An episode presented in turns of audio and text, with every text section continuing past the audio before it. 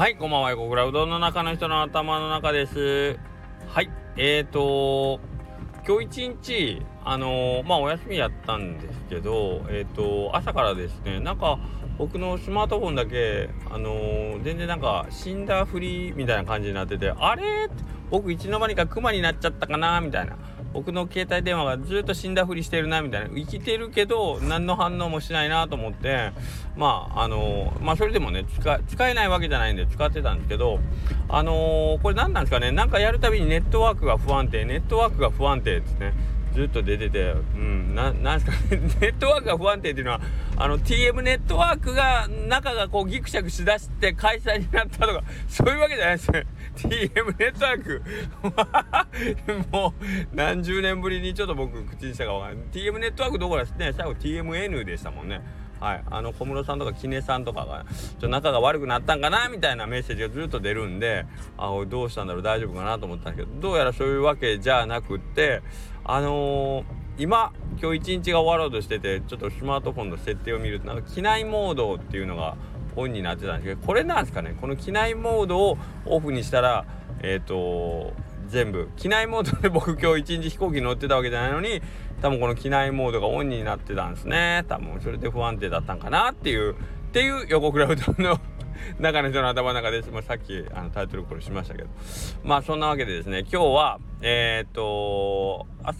今日ねお休みやったんですけど、昨日なかなか面白い配達一件行ってるところがありましてですね、そこの配達のお姉様がですね、素敵な超絶美魔女のお姉様がですね、横倉さん明日の朝7時半に50玉ねって言われて、わかりましたって言いかけて、あれうち木曜日って休みなんですけどって言って、あらそうでもいるのよみたいな感じなんで、わかりました7時半ですね言って、はい、朝7時半、結局けどね想像してもらったらわかるんですけど、うどん作るとなったら一緒なんですよ。50玉だろうが100玉だろうが200玉だろうが、ほぼ言うたら道具使って片付けが発生するんで、50玉かみたいなところあるんですけど、綺麗な美魔女がそうおっしゃってるんで、せっせと朝ね50玉作って持っていきましたけれども、はい、そんなこんなで朝からそこからいろいろ仕事をちょろちょろしとって、お昼はですねうちの奥様を連れてちょっとお昼高松ベースカフェさんに久しぶりにちょっとお邪魔しまして、はい、お食事をいただきました。そこでもなんかサヌキリミックスにね来てちょっと見に来てくれたんで、そのお礼も兼ねてというわけではないですけど、わざわざ来てもらってありがとうございましたっつって、はい、でなんかあれなんですよ、その時に女性店主さんなんですけど、高松ベースカフェさんで。割といろんなことを、やられてて、配達行ったりイベント行ったりして、で面白いのがその時にコスプレをしてほんまにちょっと変わった風というか、なんか、多分その手の人たちには非常に受けてるんだろうなと思うし、実際に、人気があると思うんですけど、はい、でそのベースカフェさんギターも弾かれてて、たまに X とかインスタとかで演奏して歌ってる様子が上がってるんですよね。ですごいなといつも思いながら見てるんですけど、でそのベースカフェさんがリミックス見に来てくれてて、全然僕の演奏とかも見てくれたんですけど、その時になんか緊張とかしないんですねとかって言われてて、僕からしたら僕弥生さんっていう方なんで、弥生さんこそコスプレしてでギター弾いて歌ってるその状態の動画見てるんで、いや弥生さんこそ格好をして歌ってる状態で緊張してるようにはとても見えないんですけどって言ったら、いやそれが結構緊張するんですって言うんで、いや人は見かけによらないもんだなと思いながらね、それちょっとびっくりしたんですけど、で確かに前もこの話したんですけど、僕緊張っていうのはほんまにないんですよね。で緊張っていうのは失敗したら多分どうしようとかっていうことで、緊張が、発生してると思うんですけど、これ子供の頃からなんですけど、人前に立つから緊張っていうのはまずないんですよ。なぜなら、僕は失敗しても恥ずかしいと思うようなことがないっていうことが大きいんですよね。そうだから恥ずかしいと思うってことはうまくやらないとかっこ悪いっていうことだと思うんですよね。失敗したらかっこ悪い、うまくやらないとそう自分のその下手な部分っていうかな、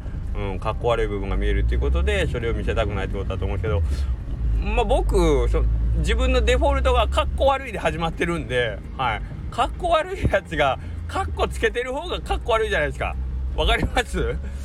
かね、何あいつかっこ悪いくせに自分がかっこいいと思って歌歌ってんのって思われる方が僕にしてみたらすごくなんかこ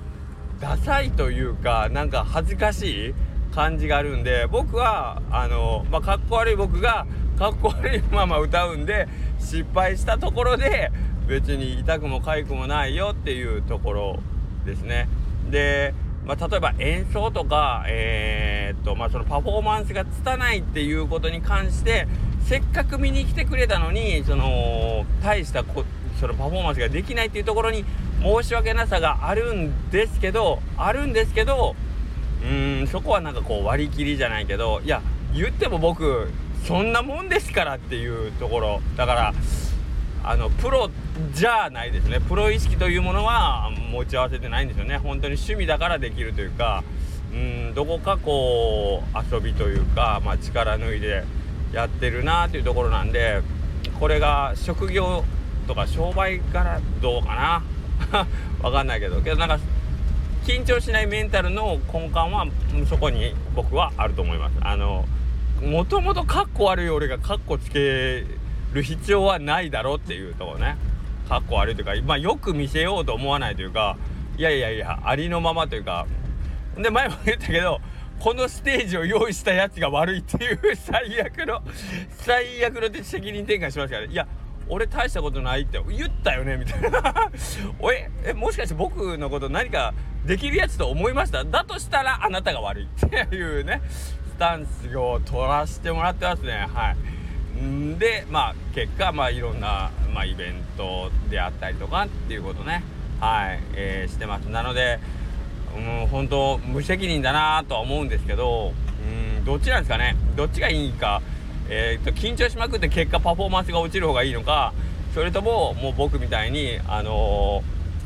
っと無責任な態度で挑んでちょっと無責任な態度で気楽に、トライして割といつも通り期待通りぐらいのパフォーマンスを結果として残す方がいいのか、この辺難しいところですよね。は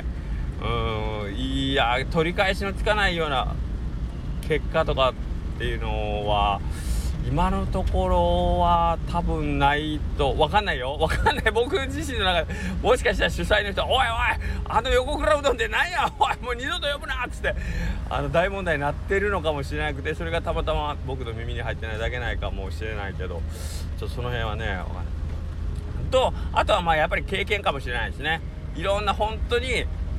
恥ずかしいというか、さすがにこれはやばいなみたいな失敗ももういっぱいありとあらゆる失敗と呼ばれる失敗全部ほぼほぼしてきてるようなところもあるんで、今更最悪の状態はないだろうっていうのも知ってるっていうのもでかいですね。はい。仕事に関してもずっと特にうどん屋やり始めてからずっと鳴かず飛ばずの、十何年を過ごしてきてるんで、その状態に比べたら今マシだろうっていうのがあるんで、今は何をして失敗をしてても大丈夫。失敗してもしその10年前ぐらいのその最悪のどん底の状態になったとしても、いや大丈夫俺はそっから立ち直れる方法今は知ってるから、もし状況になる、好んでそこまでどん底に落ちようとは思わんけど、なったとしてもなんとかなるっていうどうせもともとゼロだったんですゼロに戻るだけでしょっていう心づもりっていうのがあるっていうのは大きいかもしれないですね。だから失敗を恐れないというか、どうしようっていう不安っていうのはもう他の人に比べたら少ないかもしれないですね。はい。なのでやっぱり自分のデフォルトの設定値をまず下げて、俺ごときがっていう気持ちを持ってトライして、で仮に失敗したところで大したことないだろうみたいな、大したことっていうのは基本的にもう二度と再チャレンジができない状態っていうのはもう大したことだと思います。はい、でそれもう二度とチャレンジができない状態っていうのはあんまり考えたくはないですけど、やっぱり命を失うとかね、そういう状態はもう再チャレンジはできないので、そこだけに気をつけるという、もしこれを失敗した場合は自分の、その人生が終わるっていうね、お金がないとか、っていうのは基本的には、僕は人生が全然続けていける状態だと思って、お金っていうのは多分なんとかなるもののうちの1個じゃないかなと思ってるので、自分の身体の状態、心身の状態を失わない限りは多分大丈夫かなと思ってますんで、その辺をね、自分の中に経験として取り込めたら一番多分その緊張とか失敗への恐怖っていうのは薄れるんでしょうけど、経験したくないもんねそんな全部なくなる状態とかね、っていうのはあれなんで、あとよく言うのがなんかあったらとりあえず笑っとけみたいなね、一回それを口に出して笑ったらちょっと気楽になるよみたいな気休めですけどね完全に、けど自分で嘘でもなんでも笑って、僕本当によく笑うんで、人の言ったことでも僕は自分の言ったことでもしょっちゅう笑ってますんで、こういう感じでライトにいけるといいのかもしれないですね。あまり深刻にならず、軽やかにでも何かやるときにはやっぱり真面目にというか、一生懸命にかな、取り組むっていう感じから、みんなが諦めるポイントで、これは結構大事かもしれないですね。みんながここでやめるやろうなっていうところであと一歩踏み出すっていう、これ結構大事かもしれないですね。はい、結構いいこと言ったなこれはその勝ち残るためというか生き残るための戦術の僕一つかなと思う。退却を早める方法も多分あるんかもしれないですけど、みんながしんどいなと思って手を抜き始める頃にもう一段アクセル踏むっていうのは結構僕は考えたら有効だったかもしれんですね。そうそう、我慢比べで負けないみたいな感じで、っていう根性論やな根性論になっちゃったね最後。はい、そんな感じを思います。何の話がこうなったか分かんないですけど、緊張か、そうっていうことですね。あと、10分過ぎてしまったんですけど、今日で夜はですね、うどんのくんの一応応援部ではないけどいつも動画撮影とかでね、ブレッターの舞さんにすごくお世話になったんですけど、舞さんが我々の動画を撮り続けてくれたチームの方の色を兼ねてですね、一応最後祝勝会と色会ということでちょっと夕食を共にさせてもらったんですけど、やっぱりいろんな人をねまとめて動かせるその大変さっていうのはもう並々ならぬ苦労とね、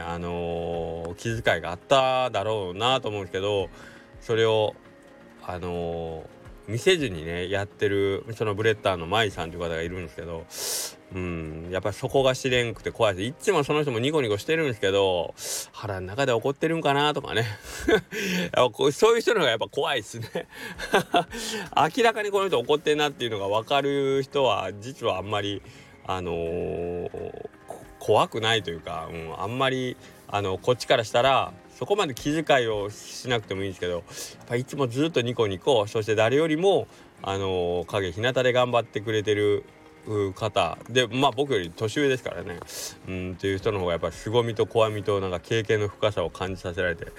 やっぱりすごいなと思いながら今日は終わりました。はい、そんなわけで、